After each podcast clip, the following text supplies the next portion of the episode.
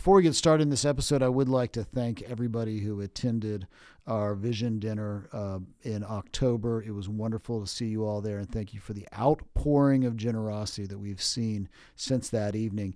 If you're interested in supporting RTS and you weren't able to make it, we'd love to receive your support. If you enjoy programs like this podcast or the Women's Bible Study, or you've been sitting in on classes or just kind of hanging around and doing research on campus, and you'd like to support the work of RTS, um, you can do that by going to www.give to the number two rtsdc.com.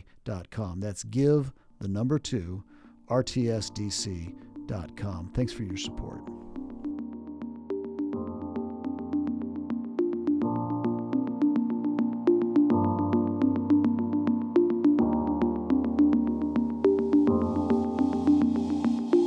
Welcome to the Faculty Podcast, brought to you by RTS Washington, part of a 50 plus year endeavor to train pastors and other church leaders in the ministry of the gospel in the United States and around the world. I'm here with my colleagues Peter Lee, Grace Utanto, and Paul Jeon. Sadly, uh, we are missing our beloved president. He is off doing presidential things, uh, inaugurating the uh, Jackson campus and board meetings and things of that nature.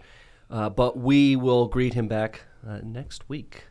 Today, though, we are continuing our Tough Texts series. Tough Texts tough series. Uh, we still do not have a jingle, uh, but sh- someday we will have a jingle, I'm sure. W- once we finish the series, we'll tough have text. we'll have our jingle. That's our jingle. I, I kind of like it. Okay. Today, our subject matter is: Does the Bible endorse slavery? This um, is a perennial uh, question. It's uh, often put that way uh, as a critique of Scripture that its moral compass is not as uh, straightforward as we might want to uh, think it is, and chief among its sins is the seeming endorsement, both in the Old and in the New uh, Testaments, of slavery. So we have a number of Old Testament laws that are intended to regulate slavery, and we also have uh, instruction for slaves in uh, the New Testament, which basically affirm that slaves should submit to their masters. This raises serious ethical dilemmas for us, ones that have massive pastoral implications. Uh, so we are, with some degree of fear and trembling, jumping into this topic uh, today. Does anybody want to start us off to solve this problem? Well, I don't know if I can solve any issues, but I did just want to begin with two thoughts. First, typically when someone raises this, um, there's background, like personal background and so forth. And so I think we, as with most issues, actually just need to recognize this isn't just a intellectual issue. You know, there's history here, and so um, again, like I was just thinking about that point. We shouldn't think that this is simply uh, a question of curiosity or intellect, but this deeply affects uh, people, and so their past or just their you might say their passions will shape the way they think through this. So that's number one. I actually think one of the most helpful approaches is to invite people who ask the question or who hold the position the, the bible like endorses slavery to ask them how they actually arrive that that understanding. You know that question actually has been helpful because um, typically at, at, least what i've heard is uh, an individual will take one verse from like a particular section in the bible and, and say see the bible endorses it. But just from a perspective of interpretation we know you can't do that with any verse, right? And so I have found that asking people, how did you arrive at that conclusion, right? Then causes them to rethink some of their presuppositions, and that leads to just the ability to dialogue about this. It, it, it almost disarms them. I think perhaps we can ask the question here what are some of those passages that people refer to? I mean, Dr. Keene, you've referred to passages in both the Old and the New Testaments. So maybe, Dr. Lee, would you identify some of these passages that are perhaps under consideration? We're talking about the tough text. What specific tough text do we have in view here in the Old Testament? Yeah, well, uh, and that's a good point. I think the uh, the sad reality is that the history of the church, especially in uh, the West, has used Scripture to justify the continual uh, practice of the institution of slavery, and have, um, I think, safely uh, we can say have uh, safely misused certain texts of the Old Testament to do that. Now, the idea of using, you know, Old Testament law uh, as a justification for slavery is off target. And now, for the sake of clarity, yes, there it is true that there are Old Testament laws that does seem to endorse the idea of um, of of the practice of slavery, especially for the Israelites in in the Old Testament. What I think we have to remember is that uh, these laws are regulated, they're restrictive, they're given in the context of, of depravity, of fallenness. They're not ideal law. This is not the way that it was meant to be. But given the fact that this is Israel's hardness of heart, given the fact that we live in this in a depraved community, the Bible at times will regulate laws to avoid abuse, uh, but not and but that regulation should not be read as endorsement.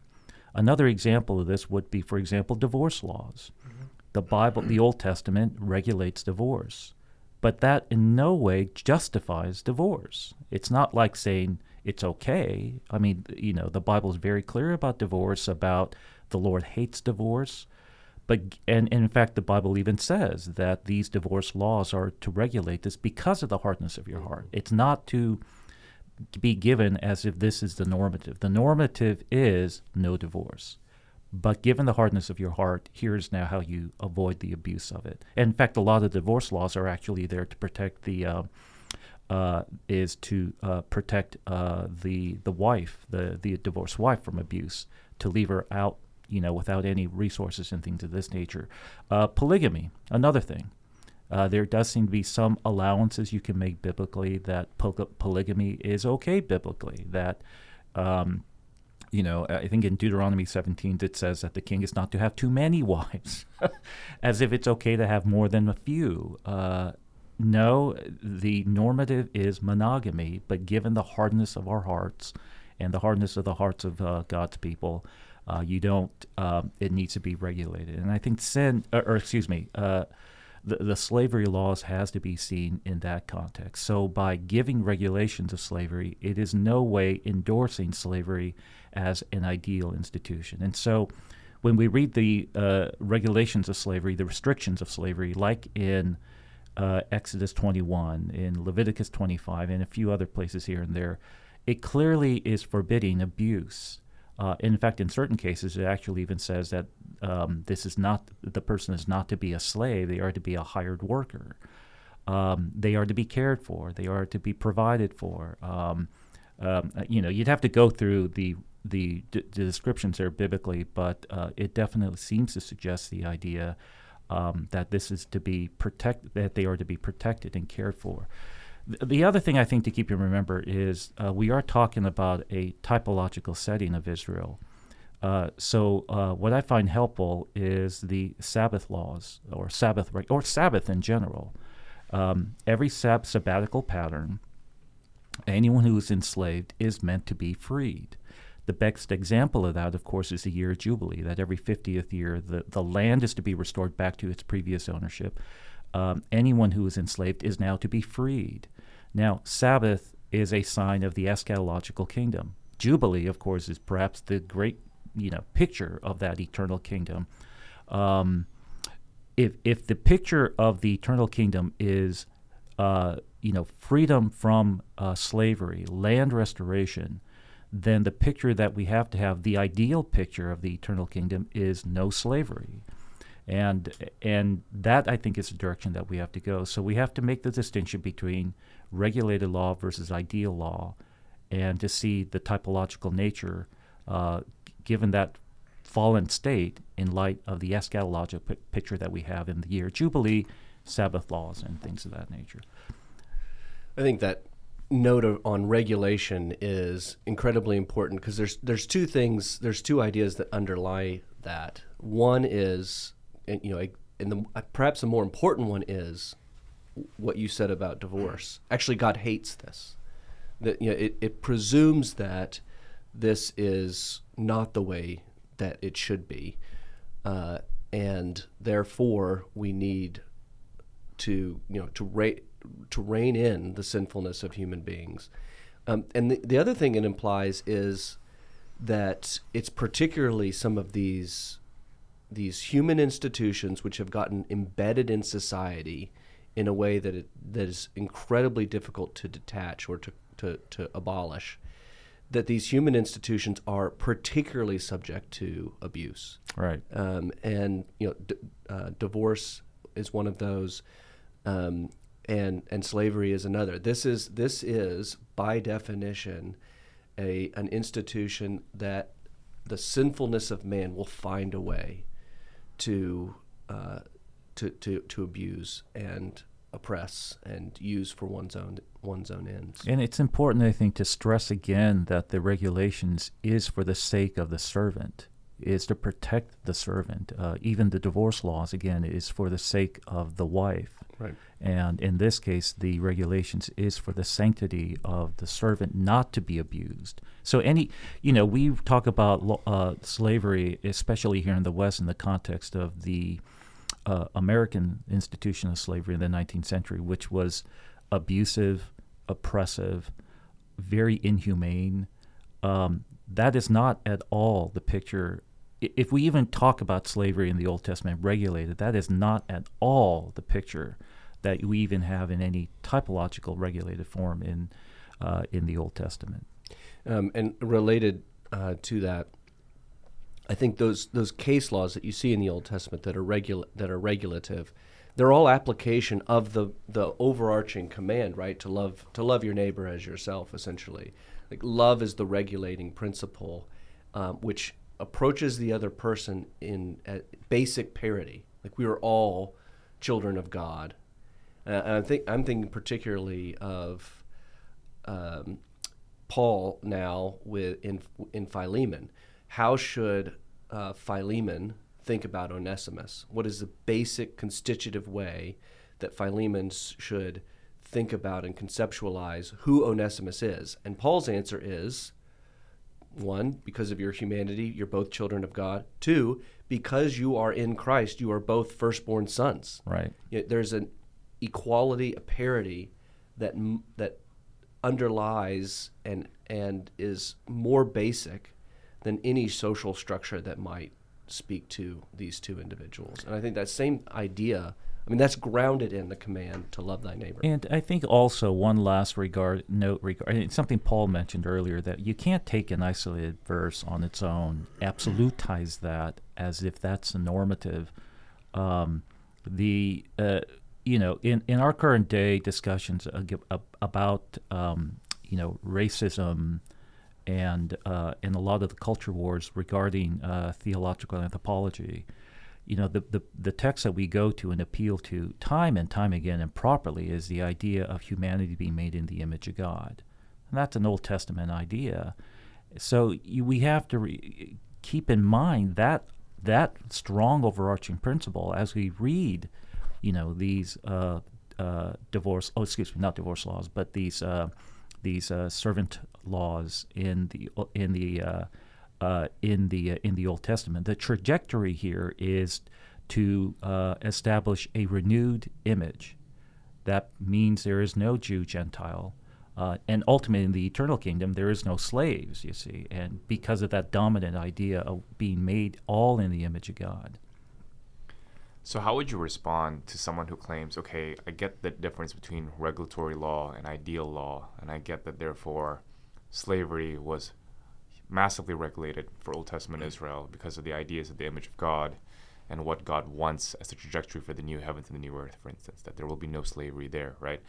But the fact that um, Paul and the Old Testament doesn't just outright say, free your slaves, doesn't just outright condemn it um, in a way that we would hear today, isn't that already itself a flaw in the scriptures? When that argument is raised, it's a flaw in scripture. hmm You see, even then, I have found it to be helpful to us. well, why or what, what do you mean by that, right? And it, assumes that you see i think it's a kind of anachronism to place our priorities today and think that within like redemptive history that should have been the first priority like the declaration we must end slavery see like there's a assumption there that um i don't know it's just unfounded you see you're just like pitting imposing uh, like what the church should have done at that particular period, even in terms of its pronouncement. So I just generally ask people like, why is it a necessary? Fl- like again, why? How did you come to that? How, how do you think people would respond to that? You're asking me. Yeah. Because you know the secular mind well. Because you're an apologist, not because you're secular. I raised that to you, please.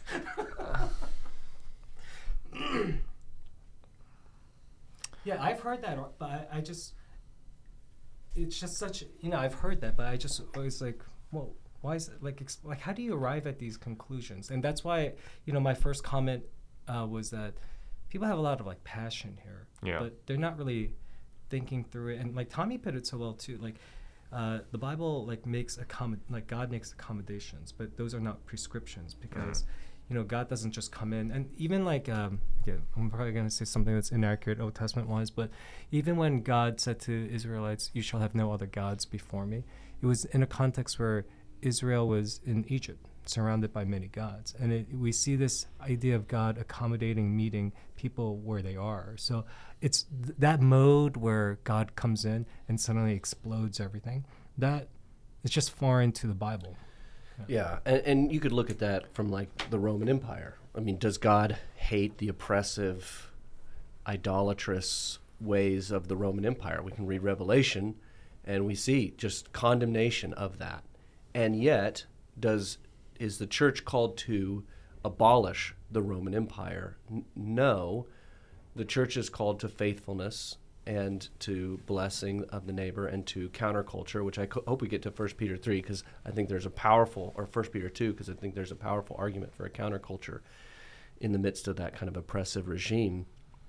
So I think that, you know, to your point, Paul, the, the, the, the fact that God hates it doesn't mean that the church's first mission is to abolish it, uh, at least not directly. Um, but then I, I think, secondly, the, I, the thing I would say to that is Pa- Paul, especially, um, when you look at Ephesians 5, when you look at the, uh, Philemon, Paul sets a trajectory for abolition. Like, you can't, Paul, Paul makes it, I think F.F. Bruce says, Pa- Paul's ethic is such that with that if you're following the ethic, slavery cannot but wither and die, because he's he posits that we are ultimately equal, that before God, anthropologically, I'm on your turf now, Gray. Um, anthropologically, we are essentially egalitarian. We're essentially equal uh, on, ontologically in terms of salvation we are firstborn sons. We have the highest possible status in the cosmos, and therefore we should seek to treat each other consistently with who we are. And so, for Paul, if you can, um, uh, if you can find a way, a path to freedom, you should choose that. You should you should be upwardly mobile because you should be finding a, a spot you, that is consistent with who with who you are. So I think we have that that that trajectory in Scripture that, um, and, and it's a similar trajectory that we would think of with I- idolatry and culture and empire and all of the and oppression and all of these evils, these social evils that the Christian is to encounter. That should we be in a position to better love our neighbor and to construct a society that encourages equality and the love of neighbor, we should take it. Yeah, so a good example of that, I think, is um, Titus something. Wait, is it? I- I- go, go with go with Hebrews. Oh, yeah, no, no, Someone actually- somewhere said, First Timothy six, where the language is very helpful. Paul says, "To those who are under the yoke of slavery," and it almost captures perfectly this idea that, hey, it's he knows slavery is not the like ideal. It's not something that was what God intended, and so there is subtle, I would say, winsome language that makes clear his position, and yet he also, for Paul, the priority was the advancement of the gospel. So he was not condoning slavery, but really encouraging slaves to conduct themselves in a way that uh, conveys we are not even ultimately your slaves, but we are slaves of Christ. See, there's a nuance there that can can be lost. Yeah. But yeah, F.F. Bruce put it so well. He said, again, if you follow Paul's ethical trajectory, there's no way uh, a person can be okay with any institution of slavery. Yeah, and you know, and on that point, um, that that that idea that if you can fr- if you can be free, be free, because this is more consistent with who you are. Likewise, we as Christians should be um, in- engaged in that. Should we have opportunities to set free, we should set free, and that's that's the basic ar- argument of Philemon. So I think what this is communicating to our listeners is that so much of what we're discussing here involves really difficult um, tools and rules for hermeneutics and for interpretation, isn't it? So I think the demand is that unless you have a clear statement that is black and white in scripture not to do something, therefore the Bible endorses that thing. It's demanding a very flat footed sort of reading of the Bible yeah. or any sort of ancient text. And that's not how texts work right? Right. right. Um, you know, it, it, reminds me of people who say, well, Jesus never said, I am God, worship me in the Synoptic Gospels, therefore he never claimed that. Well, the Synoptic Gospels show us that in many ways, right? Jesus has the authority to forgive sins, Jesus has the authority to, to receive worship, and so on. And so he does actually communicate that he is God. But he doesn't actually say it, he shows it. And it's a similar way with regards to slavery in the Old and New Testaments. Um, you can show that by way of um, comparative literature compare what the Old Testament laws say, especially on matters like Jubilee and how to treat your quote unquote slaves, right, as compared to other ancient Near Eastern communities, or what Paul says, this trajectory that we've been talking about. There's no way that we can actually come away with a holistic reading of the Bible on its own terms and come away with saying that God therefore endorses slavery.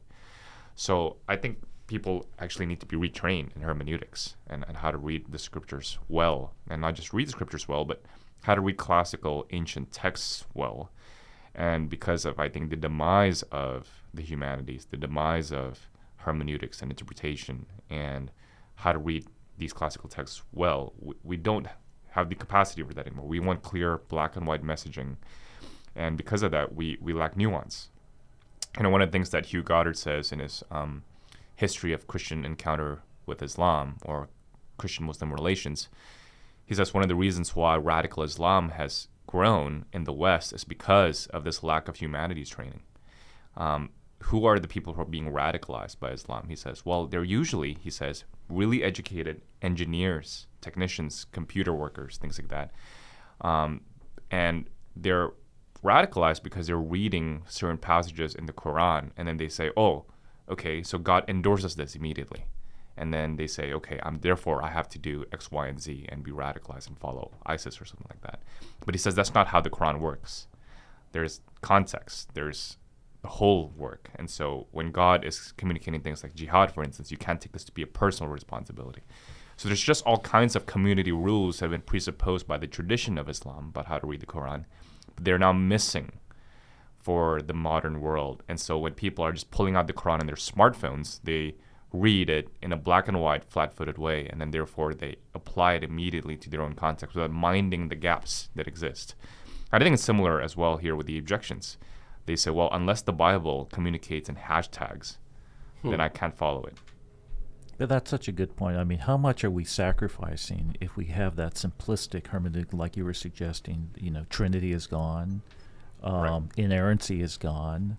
Um, you know, we, we are losing so much, and you can't help but to wonder what we are demanding of Scripture. Perhaps is maybe from a scriptural standpoint, they're being as clear as can yeah. be. We yeah. wanted clarity in a certain way, but th- to them, they are being clear. The whole idea that Scripture endorses slavery, it, I think it, there is a shallowness to that reading because it's approaching. It begins with the assumption that what the Bible is trying to do is give us a moral code the Bible does, of course, give us a moral code, but that's not its primary purpose. The primary purpose is to testify to the work of God, which will end all oppression.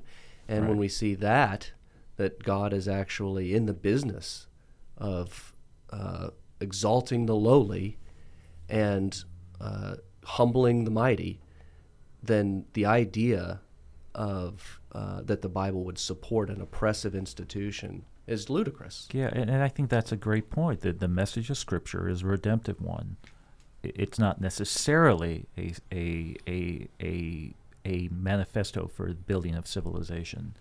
By by shooting for the kingdom of God, we have, in essence, are dealing with all things really. So sort of the seek first the kingdom of God. All these other things will come as well. I think this is this is in this respect. I think First Peter two is incredibly important because on the one hand, it seems like Peter is just flat endorsing slavery. Servants, which is the ESV, but uh, it's doulos slaves, be subject to your master with all respect, not only to the good and gentle, but also to the unjust. And this has been used so often to justify not only slavery, but that people should stay in oppressive situations no matter what. And I don't think that it should be used that way because Peter goes on. I mean, this is a classic uh, Haustafel. This is a, cl- a household code where Peter's telling us about where you are in society and what your role then is in society, and that you should uphold that.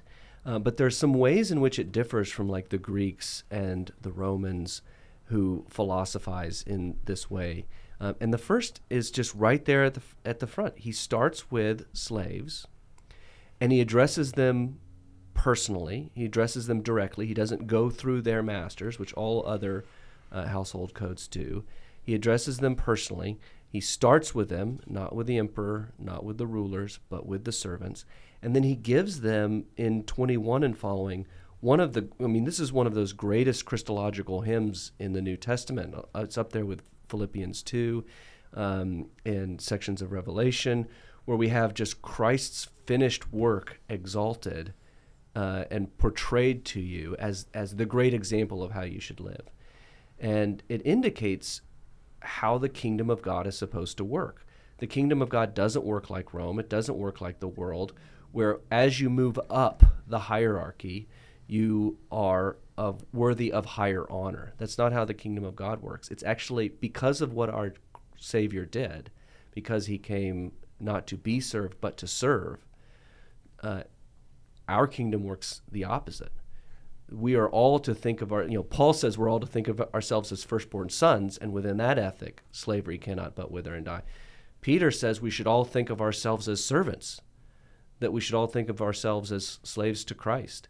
Um, and within that ethic, slavery relative to humanity cannot but wither and die. So we've got these two poles in which I think the New Testament sets a trajectory of, of abolition. This cannot, this isn't sustainable. God hates oppression.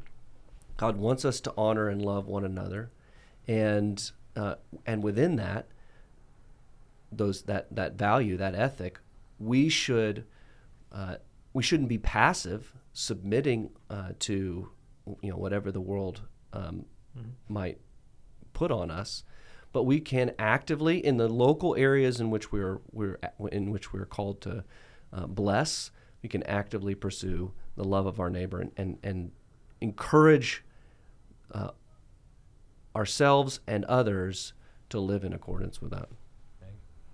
So we've, we've talked about this from a textual perspective and a historical perspective, looking at Scripture, um, but we can also think about it theologically and pastorally. I, I'm thinking of Ephes- again Ephesians five, where um, yes, um, slaves are to submit to their masters. So we have that same kind of line that's there in First Peter three, and then interestingly, masters do the same unto them. You know, setting this parity that there are duties of the masters to the slaves, and it reminds me of the kind of confessional standards we have uh, in the larger catechism, especially the duties of the superior to the inferior, which are rem- which are not about slavery, but they're uh, more of a general kind of comment on what we should do and how we should. Pers- if you're in a position of power, what should your uh, ethic basically be? I actually did a, a, a reading of the larger catechism as part of a um, uh, of, of a way of reminding our faith in the context of church. uh, and just reflections on the law. Mm-hmm. And I was actually also reminded, Tommy, that there is a whole section of the larger Catechism on uh, requirements of superiors to inferiors. The, in fact, even the Old Testament regulations that, I, that, that we were referring to earlier presumes that perspective. Uh, this isn't given to, to uh, servants in terms of what they need to do. This is a direction to to the leadership on what they should not do, that is, be abusive and so Mhm. forth. So, uh, so there's definitely, I think, instruction there. The, the presumption that you know, image of God, that we are all, in essence, the same in being, does not throw out uh, leadership structures. Uh, we need pastors to pastor members, and members are called to submit to pastoral authority. We have um, uh, even Paul tells us to submit to the civil magistrates in Romans 13.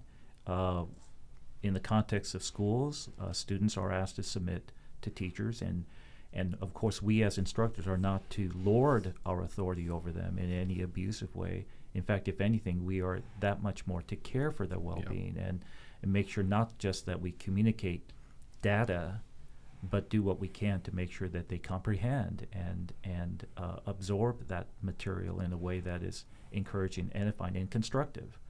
Um, so uh, th- there, that doesn't that definitely t- seems to be a, an important thing that we have to keep in mind. We don't throw the baby out with the bathwater. Yeah. And, Um, and the know, duties of the superior, I mean, the superior h- is held more accountable. right? Uh, you know, you, it's more important that the superior perform his or her duties. Uh, and we see that principle all throughout uh, Scripture, but the one that just came to mind is Jesus saying, you know, cursed be any of you who would lead leads these little ones astray. So it, it is it is more sinful to y- abuse your power than to not to submit to a power. And the Israelite kings were the same way. In First Kings chapter nine, if the sin goes astray, thus go the people, Yeah. Because uh, and there's sort of an implicit, you know, federal uh, Adam uh, uh, idea there that the king in many ways is representative of the people. If he worships idols, the people are going to worship idols. So. Um, so it, it is the duty of the king for that reason to read Deuteronomy, to read the law, to stay committed to the Lord, um, because by effect it will impact the people that he rules over. That reminds me of something that Abraham Kuyper said. And he said, you know, the kings of the Old Testament point us ultimately to Christ, our true king. And he argues if Christ is Lord, right, that means no human being is now Lord over another. So, you know, it, we've talked about this before in previous episodes about neo Calvinism, the idea that Christ has every square inch, right? Every square inch belongs to Christ. He says every square inch belongs to him, and so on. For Kuyper, that's actually a equalizing principle. That if Christ is Lord, that means we're not Lord over one another. And so he says that now that we have all of God's revelation and we're not lo- any longer living in God's theocracy in the Israel uh, era, now there's a trajectory for what he calls pluralism and democracy. Um, that, that, that there are, in other words, political implications of what the kingdom of God is. And there are political implications of the message of the gospel that if Christ reigns now, no human being can reign over another in that unjust way. And so is our king. And so we, we can work together in a more egalitarian sort of society and perspective. But he also argues that yes, the scriptures have these political implications. So we, we have to care about justice. We have to care about abuse. We have to care about um, unjust inequalities. But he says, remember that scripture is going to call us to a reformational perspective, not a revolutionary perspective. And what's the difference between the two of them? A reformational perspective is um, a gradual sort of perspective. It's it's a it's a vision of change that desires reconciliation over destruction. A revolutionary perspective, and he has in view here the French Revolution, dethrones the unjust king and destroys him. But a reformational perspective wants the king to recognize his errors and be involved into this new order in society. And so a reformational perspective, therefore, by definition, does not desire destruction, but change that includes, it's truly inclusive. It includes the oppressor and the oppressed together, working in harmony together, rather than utter destruction. Because again, everybody is made in the image of God. And I wonder, today, in a more godless society, in a more atheistic society, we have nothing left but a revolutionary perspective. Because if God doesn't exist, then it's all up to us. Yeah. And, and good and evil is binary. And the enemy is on the other side, and sin is no longer within us or them. See, the thing is, if you have God, then you have sin. And sin means everybody's involved in sin. And the enemy is not out, just out there, it's also within us. And so we need that reformational perspective once again. I think that's such a great balance there that that Kuyper's communicating that you're per- communicating, because on the one hand, you could read passages like the passages that we've read and and just conclude, oh, you know, this is I'm in an oppressive situation. I should just submit to it. You know, a, a complete passivity, um, and th- that has been. Pa- th- some pastors have encouraged that, and I think that that's wrong that level of, of sub, you know, submission to where you are is not what Scripture is calling us to. On the other hand, you know there can be this kind of rev- what you're commu- describing as a revolution, and that's not that doesn't seem to be on Paul's agenda. We either we talked about that earlier. I don't think Paul has even conceived of the idea that he can overthrow the Roman Empire or end the system of oppression. It's not really in even Paul's deepest imagination. It's just this is just with us. Um, but what I can do is seek to bless those that are around me, and I, I what I can do is find ways to treat uh, the to, to, to, to treat the people that look to me and that owe me honor with even greater honor. Mm-hmm. And that kind of perspective should be reformational. It's helpful note too what Peter was saying is that you have to make a distinction between different kinds of order. And I think nowadays we assume that all order means orders of injustice, that all order means inequality in that unjust way. But but it's not the case. There's order of competence, order of leadership that is proper to human societies, and that's how we actually can pass down information from generation to generation, for instance. Um, so I think the Christian is able to, to be more nuanced about this and say, well, what kind of order are we talking about?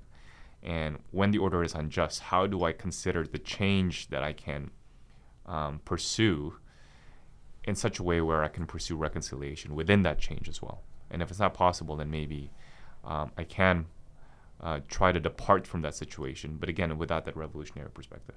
Thank you, brothers. I think this has been a challenging topic. We have not resolved every issue, not either pastorally, theologically, or exegetically. There's still much to uh, discuss. But I do think the highlights that we've hit here that the Bible sets a trajectory of equality, pluralism, that in the end, we're not passive on the one hand, nor revolutionary on the other, but seeking the good of neighbor while, and taking opportunities to do that while waiting for the ultimate justice of God because he hates oppression, he hates the abuse of power even more than we do. I think these are good uh, a trajectory to think about and to resolve some of these tensions. So thank you for all of that. I hope this conversation has been helpful to you, our beloved listener. And please do send us questions. Uh, one of the best ways, if you like this podcast, one of the best ways that you can uh, support it is to like it and to uh, recommend it to others um, and to engage with us. We welcome your insights, your questions. Uh, you can find links for that on the show notes or at rts.edu slash Washington.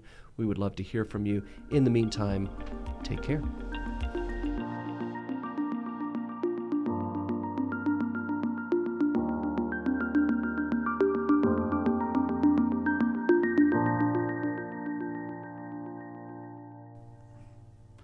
Hey, by the way, just to let everybody know, we've got a couple of things going on uh, at the end of November um, at, at the Evangelical Theological Society and at the Society of Biblical Literature, both of which are taking place. Their annual conferences are taking place in San Antonio, Texas. And we're going to have some RTSDC presence. I know that I'm going to be there. I know that Dr. Paul Jeon's going to be there.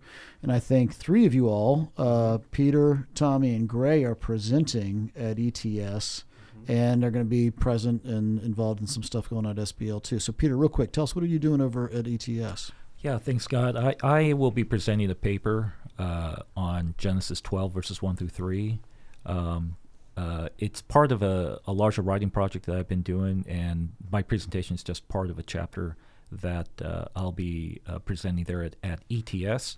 I'm also going to be part of the um, attending the Aramaic study group uh, in SBL, uh, doing a really little special presentation there. Tommy, tell me what you're up to.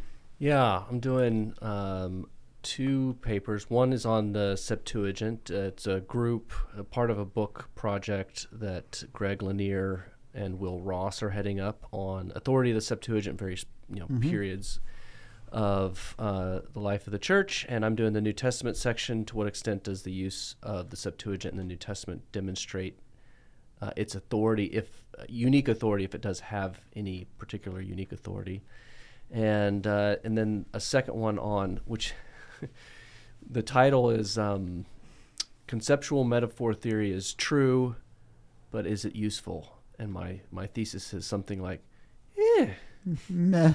eh, um, which I don't know how I don't know how that's spelled. Way, way, to, way to make friends and influence people. That's right. Here's a field. Yes it's, no. it's true, but it's not useful. Well, I, I, I am arguing that it's it is it is useful Uh-huh. in certain areas and it can be a helpful tool, but um, yeah, but qual- qualified. Great, exciting.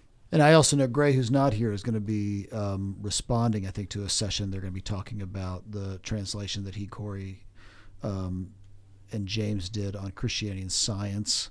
Uh, that translation of Herman Bavinck's important work, Christianity and Science, that just came out um, over the last couple of months. We've talked about it here on this uh, in this forum as well. So if you're going to be at ETS or you're going to be at SBL, look us up. Uh, go ahead and get, look into your program booklet, and you can see which which sessions we'll be uh, contributing to. And hopefully, we'll, if not seeing you there, we'll see you in the book room. We also have another special event coming up November 9th. That's Thursday, November 9th. George Harinck is going to be back in the States, and he's going to be presenting at RTS Washington as part of our Neo Calvinist initiative. And he's going to be talking about what's going on in society and in culture today that has made this such a fruitful you know, conversation ground for neo Calvinism. Why the revival of neo Calvinism, both in academic work and also uh, in, in terms of its validity for the church. So, George Harinck going to be on campus at RTS Washington November 9th. Check out our events page. We'll have a link to it in the show notes. Check out our events page to RSVP.